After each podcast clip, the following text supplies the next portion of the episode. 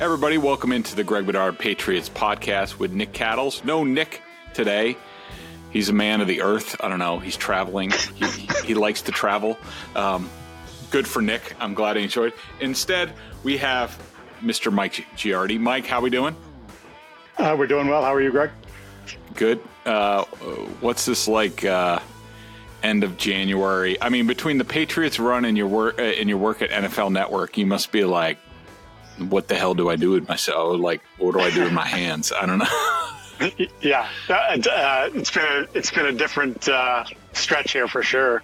Um, it's it's crazy that there's still so many things, Greg, that need to be settled. You know, like uh, we're not used to this at all the last uh, 24 years.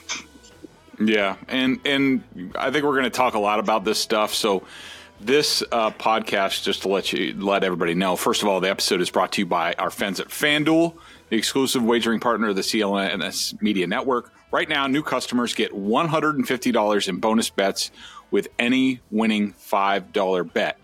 And so the the structure of this podcast is pretty much we're going to talk about a few newsy things at the top like we always do and then we're going to go straight to questions that have been pulled directly from my weekly Friday or Saturday BSJ member chat. And just for our listeners who don't understand, like one of the benefits of BSJ is that you get to ask your questions directly of all the writers, myself, Mike. So you get you get two Patriots mailbags or sort of Q and A's a week Mike's usually at the beginning of the week. I'm usually at the end of the week. Uh, it might be a little bit different this week, but we'll definitely get to it at some point uh, with the Senior Bowl coming up. Uh, of course, Haggerty on the Bruins, Karalis on the Celtics, uh, Gethin Coolbaugh on the Red Sox. Uh, weekly stuff right there. We're going to start doing draft Q and A's with our draft expert, sort of working through that. Um, right now because I don't want Giardi to work too hard. Um, so we'll we'll figure that out. But this is the benefit. I mean, Mike and I, it's basically an ask me anything. And if you want to come in and rip me for something, you can rip me. Um, people wonder why I don't tweet more or I don't answer more on Twitter. Well, look, I already have a forum where people get to to come at me and ask me their questions and say why did you write this and why didn't you write that? And and it's a place for me to be accountable. Twitter is not in my mind is not a place for me to be accountable because i already have a vehicle for that. And so uh, and twitter doesn't pay me. So um, sorry but if you if, if you want your chunk of bedard join up at bsj and you can you can get your fill. Um, all the time. Yeah, By the way, know, Mike, how do you? Just, it's it's one of my favorite things to do. Like the the, the mm-hmm. Q and A every week. Like this week, you know, there was I want to say I don't know seventy questions, sixty five questions, and it was they were largely different. There weren't a, there wasn't a lot of overlap. Um, sounded good back and forth, and it, you know, like look, we have we have well established readers who've watched the league for a long time, pay attention to the league or paid attention to the Patriots, and every once in a while they even spark like an idea, like, hey, maybe I should. I want to explore that further, and that's that's that's really cool. And yeah, there are a few people that come in there and they throw haymakers and they tell you that you suck, and uh, generally I might tell them they suck back. But hey, that's the, the that's the give and take. Yeah, for sure. I mean, it's um, yeah, I think it, I think it's one of the real good things about um, BSJ is the the Q and A's and the interactions with the members. And uh, you're absolutely right. I mean, there have been times, especially once we get to the off season and sort of the dead time, when somebody might ask a question, I'll be like, you know what, that's that's pretty good. That's worth me mm-hmm. exploring mm-hmm. a little bit further. And so, you know, a lot of times the members have direct impact on on what we do as far as the work. Um, so let's let's go with a few newsy items. Um, I haven't been on uh, Twitter much this morning. Um, Mike's more of the morning person at BSJ, thank God.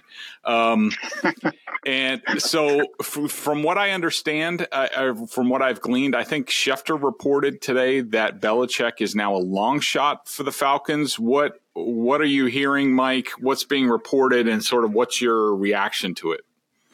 So the sense I get from this, Greg, is that Arthur Blank is probably the one guy in that building that wants Bill, but the rest of the front office staff that he has in place, they're not feeling it. And I mean, obviously, part of that is job security, right? But he's had Rich McKay in place for a long, long time, and Rich is someone that that Arthur Blank trusts, and Arthur's not going to blow out Rich McKay.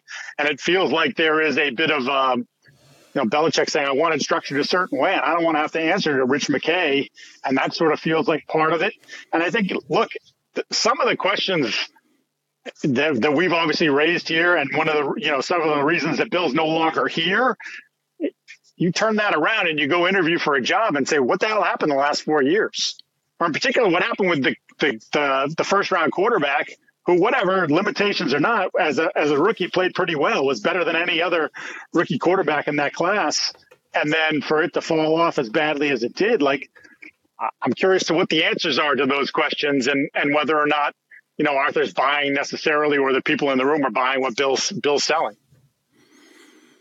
Yeah. I mean, for sure, this is one of the the pitfalls if you're Bill Belichick is you know going to these places where, you know, especially you have a Rich McKay who you know uh, I've I've worked with Rich McKay for a number of years um, from back when he was sort of a, a GM in I think Tampa, and then you know he's risen through the ranks with the Falcons, but also you know the NFL and and he's on the comp. He's he's very high up in the competition committee, so we always hear from him at the league meetings.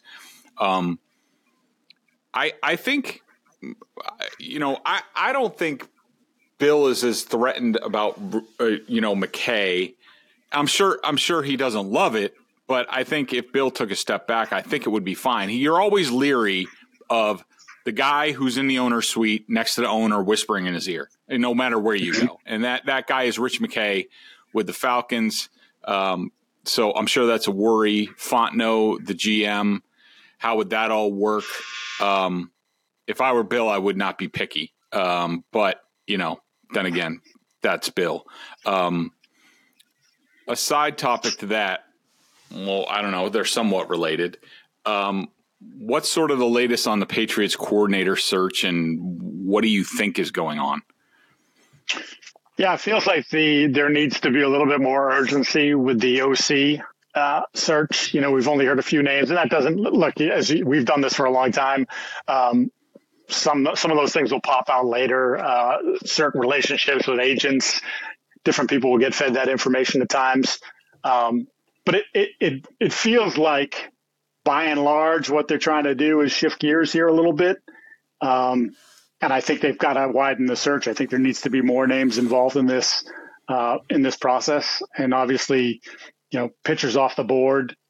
And, and I didn't think that he would leave Cincinnati, Greg, but you do have the option of you don't call the plays there. You're not going to call the plays there. Zac Taylor, that's mm-hmm. what Zac is. You're going to design everything. You're going to put in all these different packages, but on game day, you're the eyes upstairs. It's going to be Zac calling the plays. And, and that's a big push, you know, obviously for, for guys like that that don't get to do it. I think Zac Robinson's kind of in the same position with, with the Rams that Sean's calling the plays there.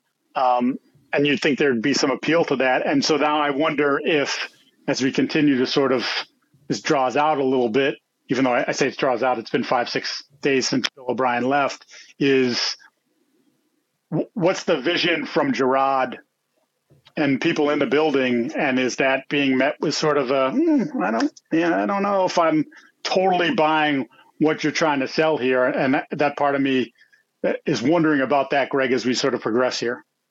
Yeah, I mean, what's interesting about uh, sort of these guys, whether it's Dan Pitcher with the Bengals or even you know, I guess I guess the next most desirable name on the list at the Patriots that of known interviews is Zac Robinson, the passing game coordinator with the Rams, and you would think going someplace else and being in charge of the room and calling the plays would be advantageous.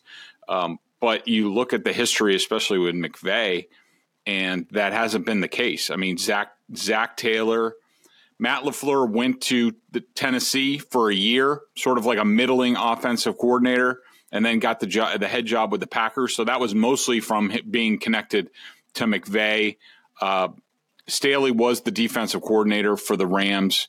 Uh, Jedd Fisch was there. Kevin O'Connell rose to the ranks with the Rams. So those guys, it's amazing. You're, you're right. Most places – you would need to somebody to see that you're calling the plays and you're game planning and you're doing this before you get a head job. But that hasn't been the case Um, you know, with McVay and, and actually, you know, some of the Shanahan trees. And I find it interesting that everybody everybody thinks because because McVay got the head job before Kyle Shanahan that McVay that Shanahan's more of a disciple of McVay. It's actually the opposite. Like the, all these guys learned under Kyle Shanahan, whether it was in. Washington or Atlanta or you know what have you. So I, I think like if you're Zac Robinson, there could come a time where he gets offered one of these jobs, whether it's the Patriots or somebody else, where you're just like, well, is that really a good situation for me, or should I just stay put and I could be the next Zac Taylor or uh, Kevin O'Connell or or what have you? So I I think that's a interesting interesting dynamic, don't you, Mike? Yeah, absolutely. Even with Pitcher, right? Like Callahan is now the head coach of the uh, the Tennessee Titans, and the same thing. He was the OC there, and rave reviews when I covered Cincinnati about the job that he did there, but didn't call the plays, and it didn't hurt him one bit. He's got, he's a, he's got a head coach. He's going to be making more money than he knows what to do with, and will be set for life whether he succeeds or fails at this gig. And so, you know, Pitcher's probably looking at it like, I like the system I'm in. I like the place that I'm in. I get to coach Joe Burrow.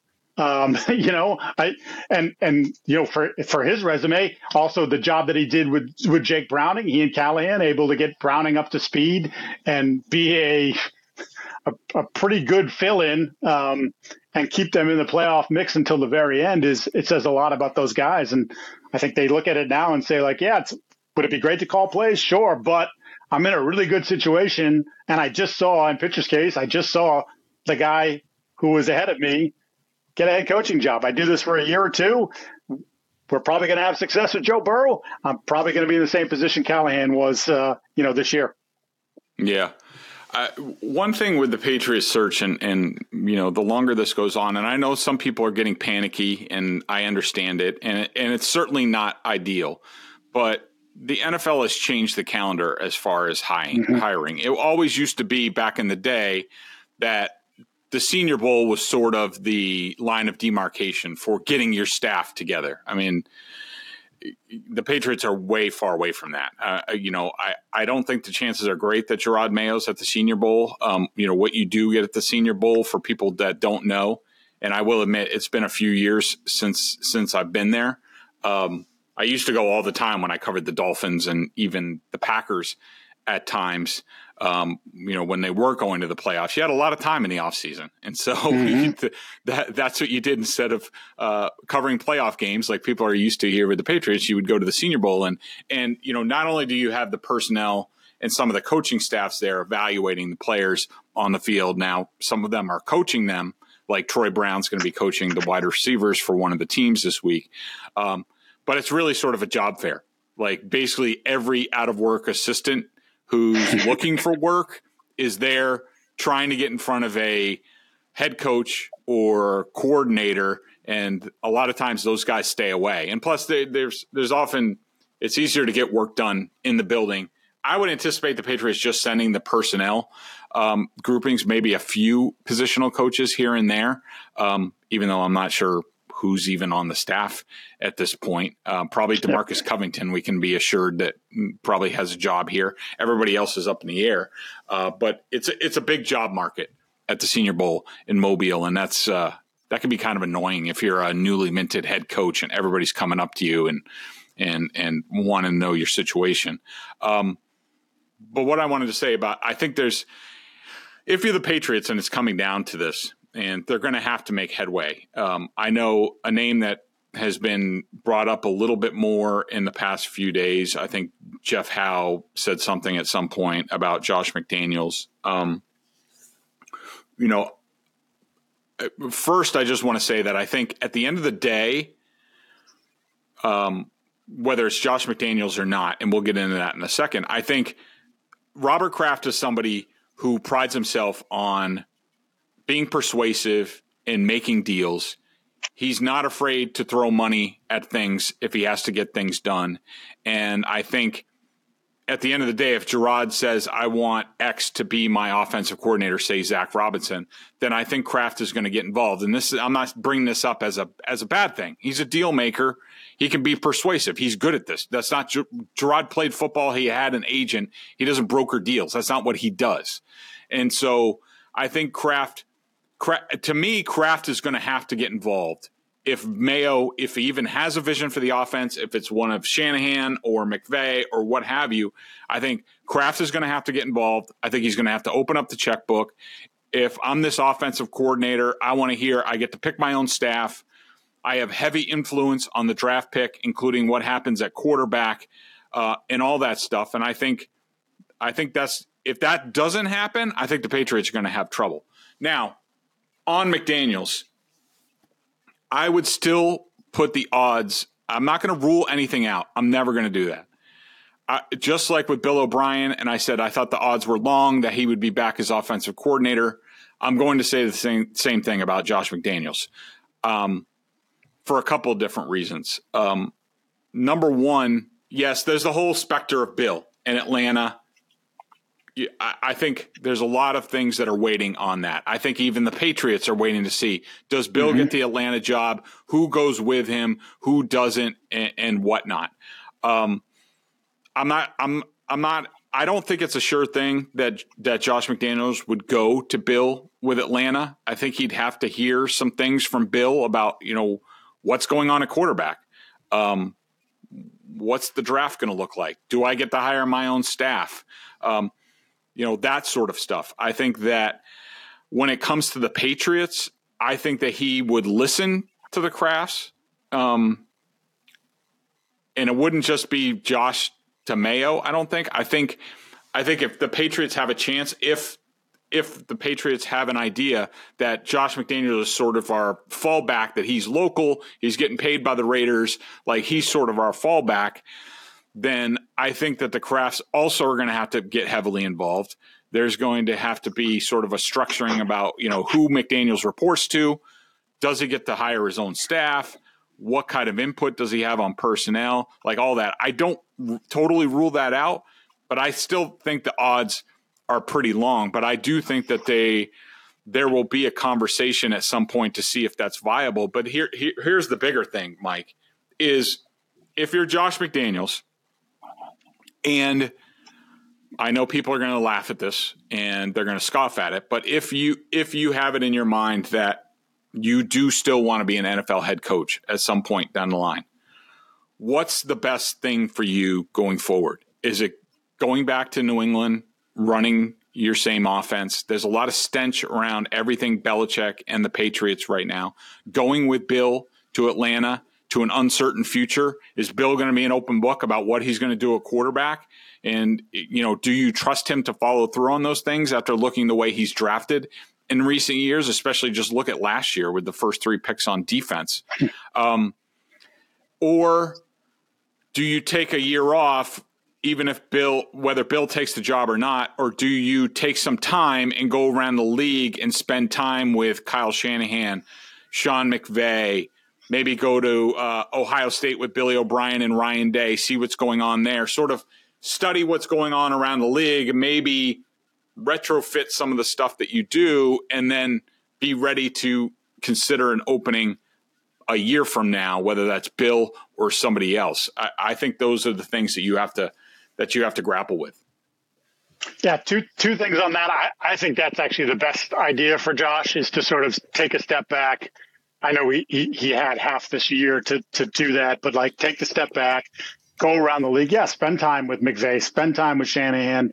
Um, uh, we both agree that Josh is a really smart um, guy, very bright offensive mind. Like, look, if Josh ended up back here, even though I, I want them to sort of lose the Erhardt Perkins system and, and sort of embrace what's happening around the league, I'd still feel pretty good about the offense because I I think he would get it to produce at a much higher level than it did this year. And the other thing that you said there, you know, about the Krafts getting involved and who does Josh answer to? Um, if I'm Jerod, I don't want that. Yeah. Like I know that I know there's a past relationship with with with Josh and, and the Krafts. I know that they they value Josh, and if I'm Jerod and I'm trying to establish my own program myself, what this is going to be, and as he made clear a number of times in his opening press conference about he's not Bill. Uh, I think this is just another way that that would be. Uh, you still have some of that that tie to Bill that I don't think he wants. So uh, look, if they, like I said, if they wash out with all their selections and they look at it and say, well, the best guy on the board left is Josh. And, you know, like if we want to be somewhat successful this year, that's something we have to do, then I guess you'd have to consider it. But I think that should be kind of at the back end of the, of the list of things to do for Jerod in terms of who we'd want to bring aboard. I just don't, doesn't feel like it makes a lot of sense to me for, from Jerod's perspective. Yeah, I, I, I would agree with that. Um, we will be back in one second. The NFL regular season is wrapping up, but there's still time to get in on the action with FanDuel, America's number one sports book. Right now, new customers get $150 in bonus bets guaranteed when you place a $5 bet. That's 150 bucks in bonus bets, win or lose. The app is super easy to use. I use it all the time, love it. There are so many different ways to bet, like live same game parlays. Find bets in the new Explore tab Make a parlay in the Parlay Hub. The best ways to find popular parlays. I love those parlays. That's the way to go. And more. So visit fanduel.com slash Boston and make your first bet a layup. FanDuel, official partner of the NFL, must be 21 plus and present in select states. FanDuel is offering online sports wagering in Kansas City under an agreement with Kansas City Star Casino LLC. First online real money wager only, $10 first deposit required. Bonus issued at non withdrawable bonus bets that expire seven days after receipt. Restrictions apply. See terms at sportsbook.fanduel.com. Gambling problem? Call 1 800 Gambler or visit fanduel.com slash RG in Colorado, Iowa, Kentucky, Michigan, New Jersey, Ohio, Pennsylvania, Illinois, Tennessee, and Virginia. Call 1 800 Next Step or text Next Step to 53342 in Arizona. 1-888-789-7777 or visit cpg.org slash chat in Connecticut, 1 800 9 with it in Indiana, 1 800 522 4700 or visit ksgamblinghelp.com in Kansas, 1 877 770 stop in Louisiana. Visit mdgamblinghelp.org in Maryland. Visit 1 800 Gambler in West Virginia or call 1 800 522 4700 in Wyoming. Hope is here. Visit gamblinghelplinema.org or call 1 800 327 5050 for 24 7 support in Massachusetts or call 1 877 8 HOPE NY or text HOPE NY in New York. Okay, coming back, going through, going to try to do somewhat rapid fire, but I'm not very rapid, as you could just see uh, the soliloquy that I just had. um, but we're going to go with BSJ members questions right now. Uh, this one's from we'll we'll sort of uh, we'll sort of take turns going first. Uh, I'm going to give this one to you first. This is from Dylan two one four six. Based on your experience covering other transitions and what you've seen so far, and just based on your instinct, is Mayo year one going to quote unquote work? And let's define work as a 10 win season and in contention for the playoffs until at least week 17. Side note, my wife asked me to ask this question she's skeptical. Uh, I am skeptical as well. Uh, if you if you if you're setting the bar at ten wins, I mean, it's hard for me, especially at this point where we really have no idea what the offense is going to look like, who's calling it, who's the quarterback, what what are the pieces that are involved, who's playing tackle for you. Um, I, I I don't see that. I do believe though, Greg, that and we can debate the free agent class and all that. They, they have to spend money to get to the floor. And I think the Krafts will want to spend money beyond that because I think they want to make sure that Jerod's not 4 and 13. So from that perspective, I could see seven, eight wins, but 10 seems like a, a, a big time stretch for me. Everything would have to go perfectly, and you'd have to find the next CJ Stroud in the draft. Right. And, you know, I agree. And I think that um, you know, one thing that people underrate, and maybe they look at some of the recent teams like the Houston Texans, for example, with DeMeco Ryans going in there. Um, you know, if they come in and they run a new system and, and say they run it with a bulk of the players that are here. I mean, look, they gave a they gave an extension to DeVante Parker. Mm. They signed Juju Smith Schuster to a multi year deal. I don't think those guys are going anywhere for a while. I mean, maybe something happens in camp when you trade them, but I don't think you could just lop them off the roster. Now, I haven't looked at the salary cap and all that. Um, not that, that, that that's a big deal, and I am hoping and praying that this Patriots regime is much more liberal when it comes to the salary cap and accounting and pushing cap space in the future years and not being afraid of dead money and things like that that every other team in the league has used that has passed you but the patriots are back. You know it's basically like you know they're using like you know a tablet and uh and a rock to write on in terms of their salary cap management. So i don't think that you're totally beholden to that but you know, for example, I'm sure there's a lot of Patriots fans who are out there and they they look at the Houston Texans and they say, why can't that be us? Why can't you go from having a very high pick in the draft, taking the right quarterback in CJ Stroud, and making the playoffs and winning a playoff game? You know, under a former player, defensive head coach, why can't that be us? And and I'm not going to totally rule that out, but I think people underestimate that – you know, that wasn't a one year rebuild for the Houston Texans. Like Nick Caserio no. had been doing work for a while on that roster. I mean, they have Laremy Tunsil, you, you know, who's one of the best, if not the best left tackle in the game. You know, Kenyon Green at left guard, solid guy, first round draft pick in 22. They drafted a center in the second round this year, Juice Scruggs, who's a good player. Traded for Shaq Mason, old friend Shaq Mason, who uh, can kind of play still. How about that? Um, you know, Nico Collins was a third round pick in 21. Like, it wasn't like they just implanted all these guys and voila, they're in the playoffs. Like, you can't. You can't do that. And like I, I just think that the Patriots are starting off at a much worse point. Now, I'm sure their defense will be fine. Um, mm-hmm. You know, and, and, again, you know, maybe maybe uh, Christian Gonzalez is their Derek Stingley Jr. You know, but they also had Pitre and you know other guys, and they they they signed some really good like mid mid level free agents like a Sheldon Rankins, and they drafted you know Will Anderson. Uh, you know, so you know the point is is that I just think that the Patriots are starting at a much bigger deficit than the Houston Texans uh, did, and I don't know if you agree or not with that, Mike. No, 100%. And also, we can't forget they had Deshaun Watson, who didn't want to play for them before all this stuff happened with Deshaun Watson off the field. And they turned around and spun him for a massive haul. There's not one player on the Patriots that can equal the massive haul that they got for Deshaun Watson. So not only did they set themselves up for now, but also in future years as well with some of the picks. So like that's that's massive. It gives you the opportunity if you're Nick Caserio and you come from sort of the tree of like, well, maybe in the second round, this guy's a first round talent, but the production doesn't always match. We can roll the dice on things like that. Where if you're the Patriots now and you're looking at it going, we need players. We can't like, you can't, you can't take a second round pick at 34 and screw it up or 35, whatever mm-hmm. it is. Mm-hmm. You can't, you, you need that guy to be able to come in and play for you right away based on, uh, the, the talent level that you have in the building, which again, it's just not, it's, it's not very good. You know, it's hard for you can look at the defense and some of the numbers, but like overall, there there needs to be a major, major overall, and and you need blue chip players in here, and you don't have very many of them.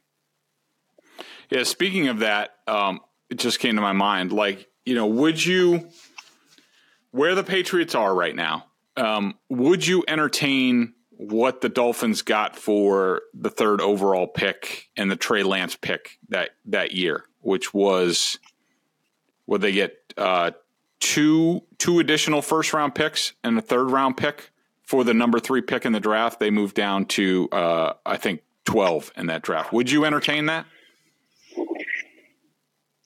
So for me, Greg, unless I'm feel good about one of the what what I think are the second tier of quarterbacks, which you know which would be mm-hmm. Penix, JJ McCarthy, although as as I've started to div- taken my toes into the JJ McCarthy waters, I'm not I, am not, I'm not feeling it very much. But there's still more tape to watch on him. Uh, unless I felt really good about one of those guys, I don't think I'd do it because I think getting if I'm going to move back, I don't want to move back much more than like say six. Like I want to be in that tier where I think I think there's a I don't want to say there's a drop off because again, it's very early in the process. But where I sort of stagger it right now, I, the the further back you go, I think it's more of a dice roll. I think you might lose out on either one of the tackles if that's the decision you decide to make. I think you lose out on the two top receivers if you decide to slide back into the 12 area. That's not something I want to do. Again, I think even though there is a need for talent, I, am I'm tired of the this guy's 88% of the the guy that we could pick here, and if we get that, and then we get another guy in the third round that we're adding because we didn't have the pick because we made the trade, then maybe that guy hits. No, no, no. I think it's time to. Uh, if this is the best guy on your board and he is clearly rated as the best guy on your board, don't don't tell me the second or third guy is a facsimile of and can be close. No, just give me the best guy. They, for too long that they've done that now, and I think it's again part of why the roster looks the way it does. Yeah, and and I agree with you. I mean, being this high, third overall pick, there's three pretty, pretty good quarterback prospects.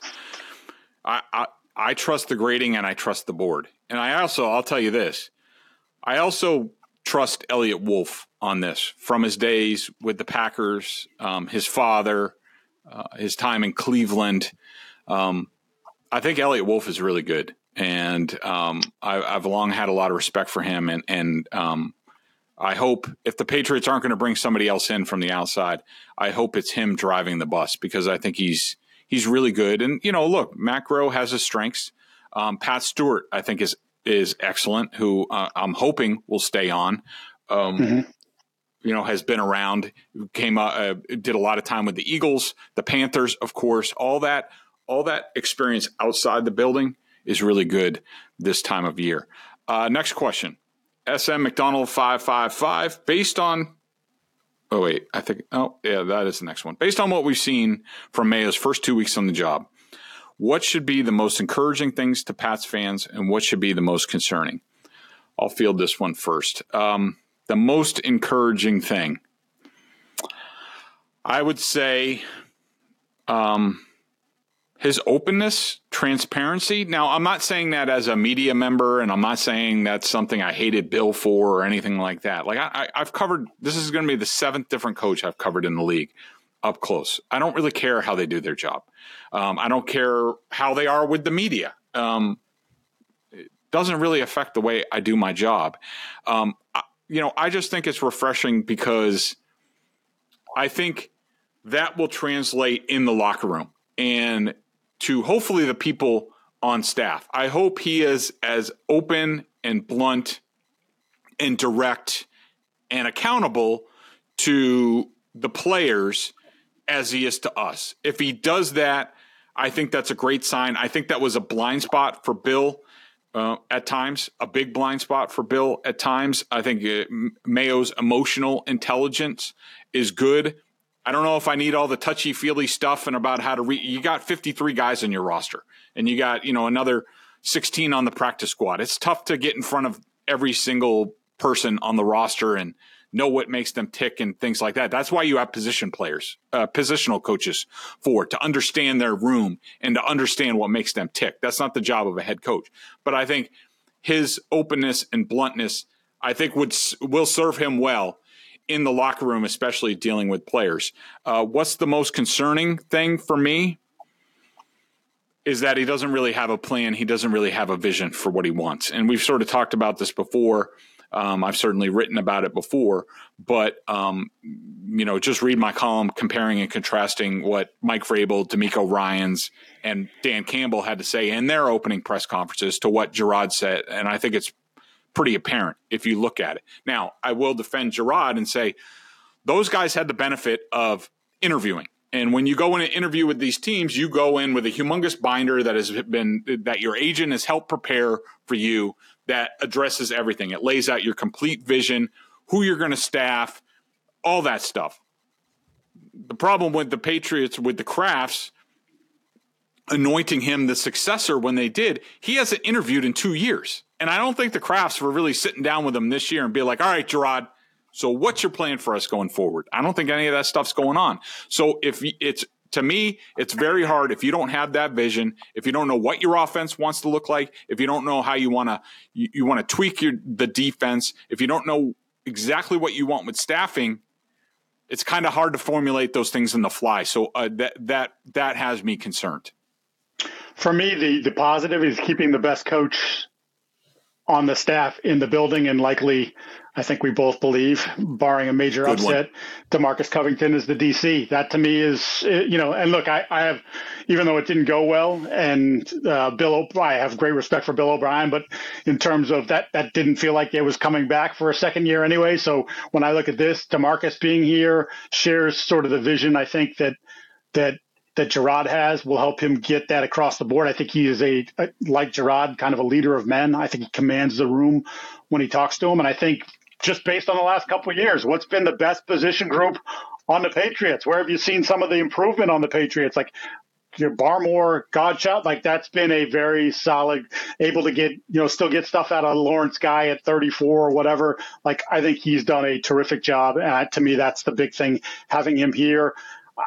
I share your thoughts on the, what concerns me is the lack of vision offensively and like, look, I don't expect him to give away trade secrets, but it, it really does feel like over and over again that they are still flushing it out.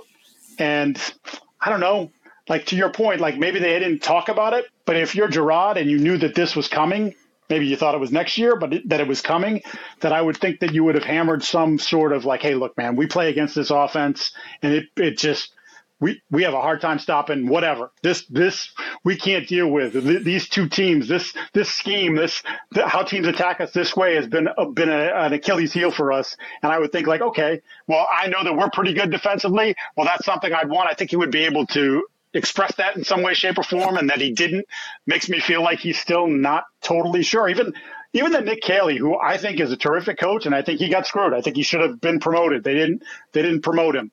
Um, but that's okay, that's he grew up here. He grew up under Josh.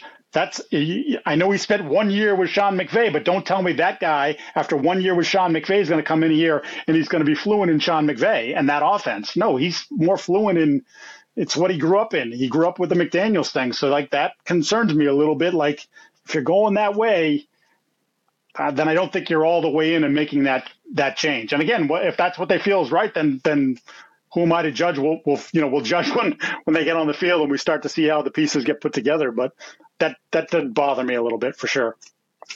Yeah. I think my, my overreaching concern about Gerard Mayo and if his tenure doesn't work, it's, it's because, and, and this isn't uh, an indictment on Gerard because, you know, he, he's young. He, he, he doesn't know what he doesn't know.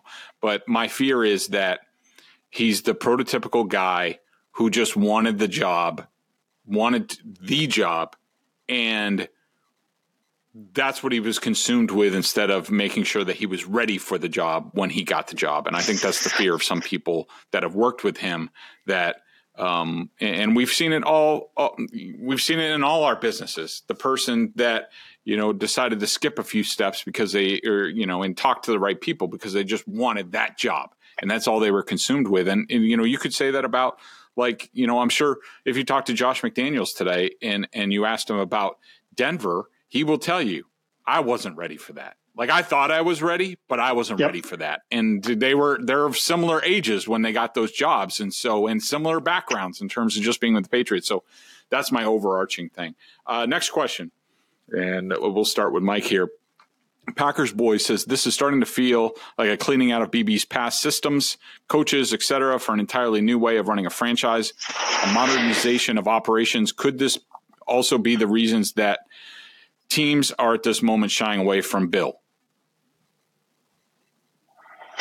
That's a, that's a good question. I, well, look again, and people have a hard time separating this. When we talked about it, uh, you know, the, all the rings and all the success that was five years ago now. And what, what's happened since is you've had three losing seasons out of the last four. Um, and the one season that you had the winning season, you had a seven game stretch in the middle of it, and I can't you can't take it away from them. They made the playoffs, and then they got stomped by 30 points by the Bills. Uh, and you can even go back further in Brady's last year, the way that team was structured, and obviously after the 8 no start, the way they finished four and five, losing a big Week 17 game at home where they could have had the first round bye to Miami, to Brian Flores, to Brian Fitzpatrick, to Mike Gesicki and DeVante Parker, um, and then again losing to to Ryan Tannehill at home in the playoffs. Um, like that's recent history is just not kind to Bill. He's a losing coach. Like uh, we uh, we said it during the course of the season when we kept talking about it and being like, "Look, man, any other coach when you were two and ten would have been popped." They, Bill got the benefit of the doubt, or even well, not even necessarily the benefit of the doubt, but just the Krafts didn't want to do him in that way. But any other coach was gone. They might have been gone at two and seven. They might have been gone after the back-to-back losses early in the season to Dallas and to the Saints, the way they got beat that badly. I mean, that was a massive disconnect there. So, yeah, when he's going into, well, he's only been in one room that we know of, but when he's going into those rooms and trying to sell like the idea of this is what I do, uh, okay, then how do you explain the last four and a half years? That's a, how do you how do you explain what what happened to your young quarterback? Those are all difficult things that I don't. I mean, he can turn around point the finger at somebody else, but okay, then you're blaming someone else and you're not willing to take responsibility for it. I, I just, yeah, I, I think that there is a little bit of the, the, the blooms off the rose. Yeah. I mean, I'll just say that the information that we have at our at our hands in terms of everything and like Bill O'Brien going to Ohio State, which I understand was I don't think either side wanted to go forward I don't think they had any interest, and I think there was a face off on the contract. And one way around that for O'Brien, where the Patriots still have to pay him, is to go to the college game, and they couldn't they couldn't keep him from going to the college game. You know, if he went to you know an NFL with Bill, um, you could get into they could refuse, they could say, well, you know. You need to quit, so we don't have to pay the contract. So, I and you know, you look at other things like, um, you know, for example, and and I'm going to group in this next question with this from Heath five eight seven eight. What does Robyn Glaser actually do for the Patriots? Um, you know, if you were really interested in Bear uh, uh, Jerod hitting the ground running, why wouldn't you keep Berj Najarian, Belichick's aide de camp? You know, who's really an administrator for Belichick, um, and you know, henchman with the media and things like that in, in, in the locker room. But yes you know, he knows all he knows he knows everything. He knows what to do. He knows the lay of the land. He knows all the schedules. He knows compliance. He knows the NFL rule book like the back of his hand. Why wouldn't you just keep him on at least in the interim while you're figuring stuff out? But I think to me it's clear that they are airing the place of Belichick's remnants. And uh, you know, I, I I don't think many of those guys are going to survive. Why that is, I'm not sure. I think it's more on the Kraft side. I think they just want a kinder, gentle, gentler Patriots organization. They just want to start fresh and they want their team back and they got their guy in charge that they can sort of maneuver and manipulate when they want to um, and have input when they want to. Um, and about about modernization of operations. Um, yeah, I think I think that some some teams will look at Bill and just say that he's a he's remnants of a bygone era in the NFL, and it doesn't quite work anymore. And uh, but as far as Robyn Glaser, you know, from what I understand, she's there for like compliance. I think she's also there as sort of Jonathan Kraft's eyes and ears to keep to just so Jonathan knows what's going on and uh, not any sort of intruding or anything like that, but just so. Um, that that as long as Gerard's doing the right things and not making missteps. I mean, when when you get in a position like this, all of a sudden, like you have to be HR compliant. You can't say the wrong things. Like, you know, Gerard doesn't know any of that stuff. I don't expect him to know any of that stuff. And so there's a lot of you know pitfalls and, and things like that that he could fall into. But I do think that um, you know, I, I, think that Robyn Glaser is a valuable member of the organization, but I think there are other people who could do that that maybe wouldn't look like they're just doing the bidding of ownership, but This is their organization. This is the way they aligned it. What do you think Glaser's doing for Mayo and the team right now? Well, if I'm the Patriots, I, am hoping that we don't have to t- like. I'm hoping that we, the radio, different people, that she is. It's not someone we talk about. I think I, I I want her to be behind the scenes. I don't want to hear stories about uh, influencing this, that, or the other thing. I think to your point, I think it's let's make sure that everything is compliant and we're doing it the right way. But I just I have my radar up a little bit just because I think this is even though she's done a lot of things for them organizationally over the years. This is a different role for her as well. And I'm just kind of curious to see how it plays out. But if I'm, like I said, if I'm the Krafts, I'm hoping that we don't have, you don't have any need to mention Robyn Glaser's name going forward. That it's just what she does in the background, and that's that's where it's going to stay. Let's take a break, and we'll be back in a second. All right, a couple more. We'll wrap up here. Um, Past Sham says, Greg, you mentioned in your list of Mayo's to dos after he picks OC and DC, he should allow them to pick their staff. Is that the norm? Also, best guess who ends up running the board on draft night? Wolf. Um, I'm trying to think back. Uh, I, I think that that is that's usually the norm. Um, certainly, the head coach has input, but when it comes to hiring an offensive coordinator, especially if they don't have any background in that system, if you're a defensive head coach, like what the hell do you know about what techniques need to be taught on the offensive line? Like, don't get into these the stupid stuff with like you know Bill Belichick having Matt Patricia as offensive line coach and offensive coordinator. Um, d- you know, don't get into bringing in Bill O'Brien, but then hiring Adrian Klemm, who has no background with like like the offensive coordinator uh, position is huge, but the offensive line is the the next biggest. And those guys have to be in concert. And it depends on how the system, like for example, the Patriots system, O'Brien, McDaniels, uh, the offensive coordinator works in concert with the offensive line coach in terms of they basically are like, here's the here's the running concepts, here's the passing con- concepts that we want to use in this game plan, and he gives them a blank sheet and the offensive line coach, like Dante Scarnecchia, has to go in there and drop all the blocking assignments for what the offensive coordinator wants to run that week against that opponent. How are we going to handle JJ Watt? Like, you know, all that stuff. So to me, if you're not allowing the offensive coordinator pick his staff, especially um, offensive line coach, and as we've seen in later years with the Patriots, the receivers, including, you know, how they want them to be coached, things fall apart rapidly and look like shit. And so that is usually the norm. And my best guess on who's running the board on draft night, I think it's going to be Wolf, but I don't know that. Mike, what do you have to say?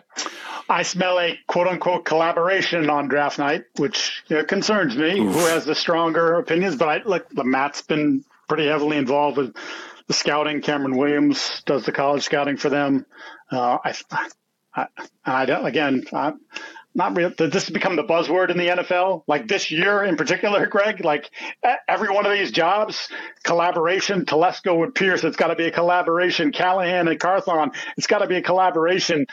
Okay, but at some point, someone's going to have to make the decision. We still don't know who's making the decision. So I'm, I'm a little, um, again, that's sort of a, something that I have my eye on. Uh, if with the coaching staff, obviously, to your point, the offensive line coach is massive. Whoever that hire is going to be, I don't think that Adrian will be back, nor do you. I think I'm not putting words in your mouth. I, I think that's sort of what I picked up from you. Um, but in general, both guys better be able to pick their DCOC. And look, if Gerard says, "Hey, um, Vinny Sunseri is a really good running backs coach," Zac Robinson, if you're the hire, you know, I'd really, can you consider keeping him on? Or uh, Demarcus, you know, I know maybe you and so and so have had, you've kind of butted heads at times, but he does a great job. Brian Belichick does a great job with our safeties. I'd like Brian back. You know, could you, like, let's try to make that happen and make that work. And, um, you know, they even have a couple guys like, uh, I was just writing a thing about doing the rating the free agents from 24 to 1 on, on the Patriots roster. And James Ferentz is someone like James basically he's been a coach for the last two years. And if you talk mm-hmm. to some of the younger offensive linemen and that, of which they had multiples this year, and and even Cole Strange last year. They give a lot of credit to Ferentz, and I'm not saying Ferentz is the offensive line coach, but but oh, maybe he's someone. Hey, Zac, let's let's think about keeping James as the assistant offensive line coach. Did an awesome job, has good relationships with these guys. Um, you know, they they speak highly of him, and obviously those could be some core pieces for us going forward. So let's try to keep some continuity and a voice that they know, or at least a voice that can translate whoever the new offensive coordinator and offensive line coach is to, to some of the younger players and how they've been taught in their first year or two with the Patriots. Uh, two final questions here. Vicken 61. The draft gurus have Williams, Maye, and Daniels one, two, three in that order. If the Patriots had the pick of any of those three, who do you think they should pick? Also, is there a huge drop off to the next three of Penix, Nixon, McCarthy? Finally, this I guess is a three part question. This is the Dan Roach of uh, BSJ yes. member questions. that was like four questions, Roachy. Oh my you, god, Yeah, he's like, I don't even remember the first one. Come on. Yeah. And finally, do you think the Patriots should sign a solid veteran, e.g., Cousins or Mayfield? Um, that's a little better better than solid veteran, and pick a developmental yes. quarterback in the later rounds. I'm going to toss that to you first, since you've been doing a little homework on the quarterbacks. So look, if it's if it comes down to the three guys, Caleb is the the he's the most talented of the group, and I know there's the crying thing, and I know his dad's a bit of a handful, but like certain things take root on social media and then they just take off. The idea that he wants to part ownership of the team, like that was debunked back when that came out, I think in the spring mm-hmm. of last year. So like just leave it be. That's nonsensical talk. He's not thinking in that way. Um, and he, look, I, I want to say I've watched six games of Caleb and six of Drake, and I'm I'm four in on Daniels now. The, the one thing I'll say, and this has been a criticism, and I was actually debating this with Phil Perry. It was like, well, yeah, Daniels is the guy. Like I like all three of them, but he was knocking Williams and May, and I've heard other people do this. Well, they didn't have great years. They didn't really win this year, you know, to the level that that they were expected to. And I would say, in Caleb Williams's case, they were giving up 50 points a game. Like that was a wretched defense. They fired the defense coordinator in season, which I don't know how you can have this much talent and be that bad, but they were. Um, and I think Caleb got into some bad habits, and I think Drake even more so with North Carolina because I think North Carolina didn't have a lot of talent at all, not certainly not comparable to USC's. And I think both guys got into situations, Greg, where they felt like if we don't score 51, we're not winning. So instead mm-hmm. of taking the three yard check down, which is the right play to make in this situation, you know what? I'm going to try to buy a little extra time and I'm going to, I'm throwing the nine route or I'm throwing the post or I'm going to scramble around and I might throw off the back foot cross body, Mac Jones style. Both those guys have significantly better arms, by the way, um, and try to make something happen. And I think you can't. I'll go back to a perfect example of this. And I didn't love him coming out because I was concerned about the things that went on when he played at Texas Tech, and that was Patrick Mahomes. His mechanics got screwy. He he he constantly was pushing the ball down the field.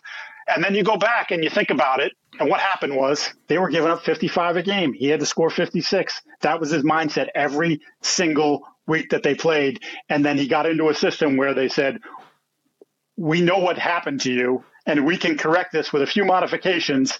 And I'm not saying any of these guys are Pat Mahomes, but I'm just saying like it's easy to lose sight of what's going on around them. These guys are all trying to win. They're not thinking about most of them aren't thinking about the draft pick. They're thinking about in that moment, I'm trying to beat UCLA, Washington, Oregon, Clemson, and how do I do it? And in in their cases, they looked around and were like, "We're not that good. I got to try to do more." And it, it led to some problems. Daniels was the one that had at least around him offensively the best group, I thought, and he ended up having individually the best year. But I, I would say Caleb is first for me. I would say I'm kind of in the moment now where I feel like Jayden's a little bit ahead of Drake. Um, but like I said, there's still there's still plenty more work to be done on on all three of those guys. Uh, what else yeah. do we have? See, I already uh, lost two and um, three. Oh, I, yeah. I, will say this: like, look, if if you're going, first of all, you know, I don't think you're getting Cousins or Mayfield. I don't think Mayfield gets out of the building in Tampa. I'm not sure that Cousins gets out of the building in Minnesota. I think Minnesota just went through a situation where, uh, you know, they, they, Nick Mullens and uh, Dobbs and who else they? Hall, the kid from BYU. They might look at the market and say, we're not going to get one of the top quarterbacks. Let's franchise Kirk. Let's run it back for another year. We draft a quarterback in the second or third round as a developmental guy, and we try that out. So I don't think you're going to get those guys. But if you're going to tell me you're going to pass on a quarterback early and take the next tier, and I think all three of those guys to me are second round type guys. Uh, but as we know, quarterbacks tend to get overdrafted, so it wouldn't surprise me if one or two of them end up slipping into the first round. That then I would definitely consider a Jacoby Brissett type, um, a Gardner Minshew type, where it's a it's a hey it, dude, it's a one year deal. I'll even overpay you. I'll pay you twelve million to come in, and you might you might be the starter for eight to ten weeks, but we're trying to get the next guy ready. And the offensive line might be a little bit of a problem. So this is why we're giving you a little extra cash too, because you might get the snot beat out of you. But that's sort of yep. my thinking with that. If you're gonna if you're gonna pass up this group for the Marvin Harrison alt, whatever you decide to do at the top of the draft, and and pick McCarthy in the second round, then absolutely positively, I don't want Zappe, I don't want Mac Jones. I want someone who started games, who's probably going to start games for me to begin the year as we make that transition. Yeah, I mean, you know, look, you, you've you've gone into this stuff a lot more than I have uh, at this point, and and I'm going to defer to you. I mean, I, I agree with you on you. Look, the top three quarterbacks of what I've seen, there's some stuff that I love about all of them. Um, Hundred percent. You know, Drake Maye.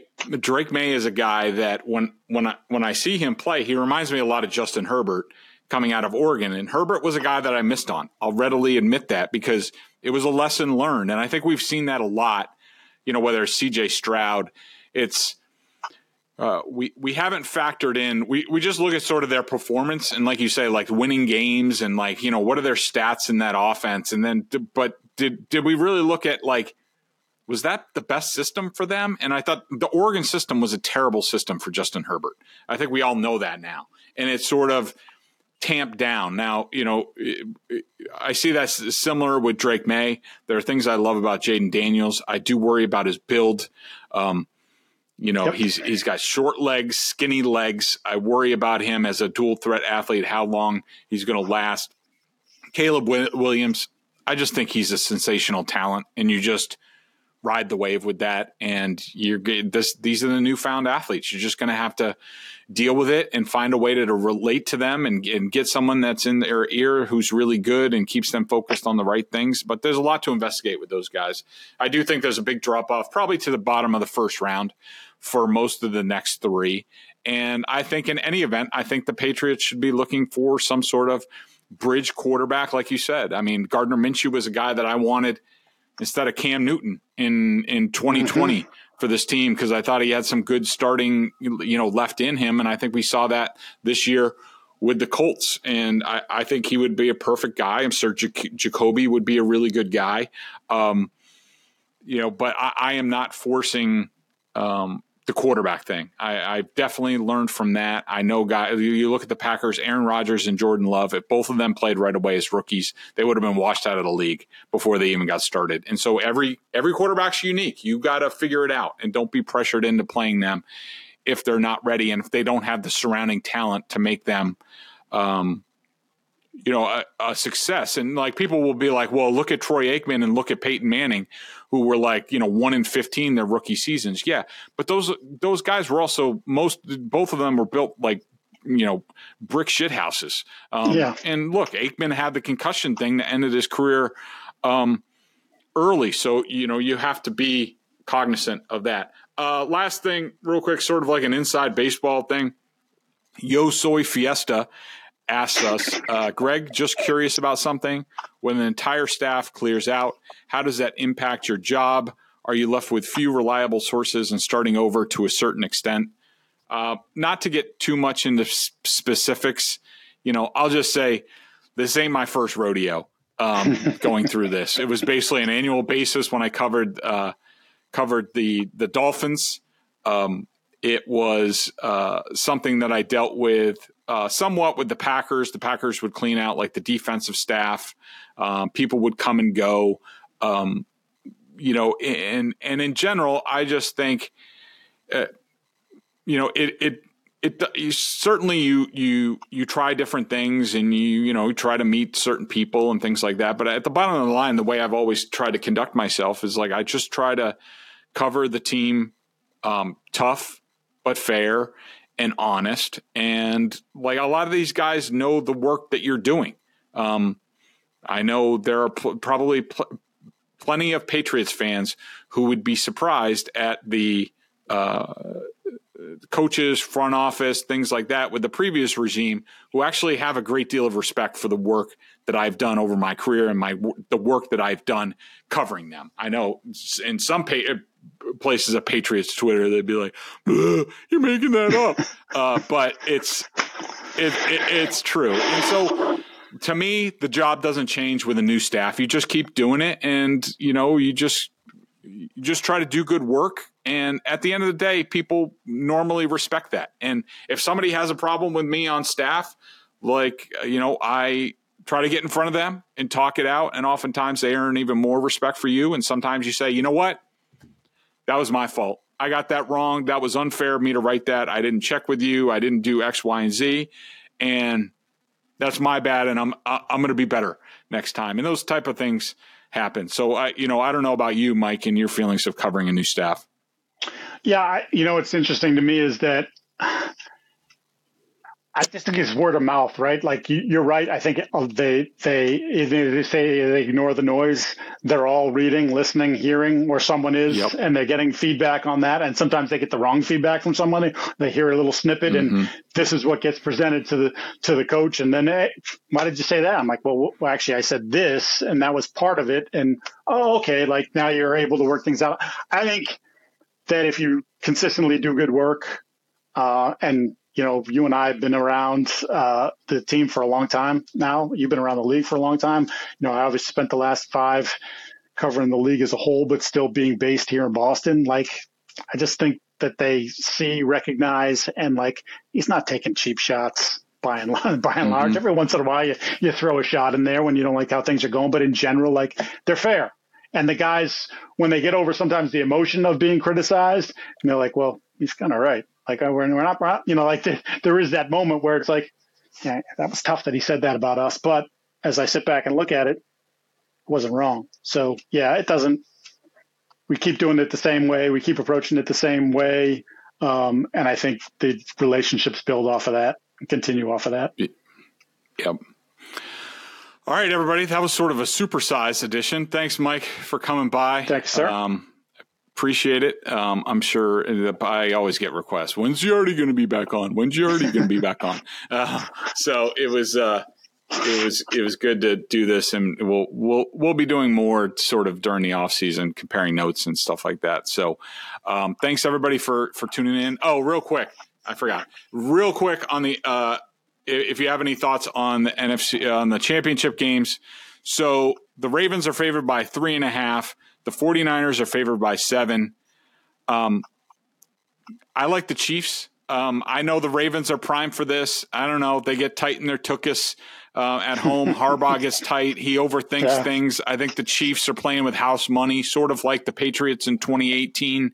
I think Mahomes is just – you know, when he's healthy, I worry about not having Joe Thuney. I think could loom big for the Chiefs because obviously everybody knows that you, Joe Thuney's the greatest offensive lineman on the face of the earth, and uh, so I worry about that. But I just think this is the Chiefs, and I'm not betting against Pat Mahomes. I know Mike Macdonald's going to have a good plan, but um, you know I'm not going to bet against Mahomes, just like I didn't bet against Tom Brady. And I actually like the Lions at least to cover the point spread in the NFC Championship game, if not win, because I just think that they are more physical on both lines. And I think they're going to embody Dan Campbell, and I think they're going to punch the 49ers in the mouth. I don't think the 49ers are good when they get punched in the mouth, and neither is Kyle Shanahan. And so I like the, the a Chiefs Lions matchup in the Super Bowl. Yeah, I'm like you. Even though I'm Team Lamar here, I'd like to see Lamar break through. I think he's had a phenomenal year. I think he doesn't necessarily get the respect he deserves as a passer. Uh, the job Mike Macdonald's done, like honestly, of all the talk about all these different coordinators, he and Ben Johnson, I think Ben's going to be the Washington Commanders head coach when all said and done. But if Mike Macdonald doesn't get a head job, A, great for Baltimore to get him to be able to retain him for another year. But what is everybody doing? Because he has done a phenomenal job. Players love playing for him. Uh, explains it to them as, and I'm actually writing about this for the notes column, explains it to them in a way. It's very complex, but like he's able to break it down. The coaches are able to break it down so the guys understand and they're able to play fast. So I'm fascinated by that chess match, but I, I'm with you. I think Mahomes is just like to be able to go into Buffalo and, and, uh, the kind of, I don't know. I felt like they controlled it more Total than control. I think. Yeah, they just like, uh, yeah, I think Sean McDermott, the whole thing happened there. I just I can't bet against them. I think, and it's crazy because I and I said this. I think I wrote this in the last notes column. Was the next time that I question whether there's enough around Patrick Mahomes, stop me before I start because this is like we're in that Brady mode, the same thing where it's looks like, oh well, I don't know if they have the talent. Oh, they're in the Super Bowl again. They're winning a Super Bowl again. So yeah, I, I got Mahomes there, and I so to me, Deebo Samuel is the other big one. You mentioned Thuney and the injury. Yeah. If Deebo doesn't play, Purdy's numbers without Deebo are there's a big difference there. And even though I don't love Detroit's pass defense, uh, I think they've been getting a better rush here late in the year and certainly in the postseason where Adrian Aidan Hutchinson has been a freaking beast. Um, I think they cover. If Deebo plays, San Fran wins. If Deebo doesn't, Lions win. Nice. I'll boil it down that All right, simple. Mike. Yeah. uh, thanks for joining us, Mike. Uh, thanks, catch you later, buddy. And everybody, make sure you check out FanDuel and uh, check out the, the, the, the options there and uh, go bet on the championship games this weekend. See you guys.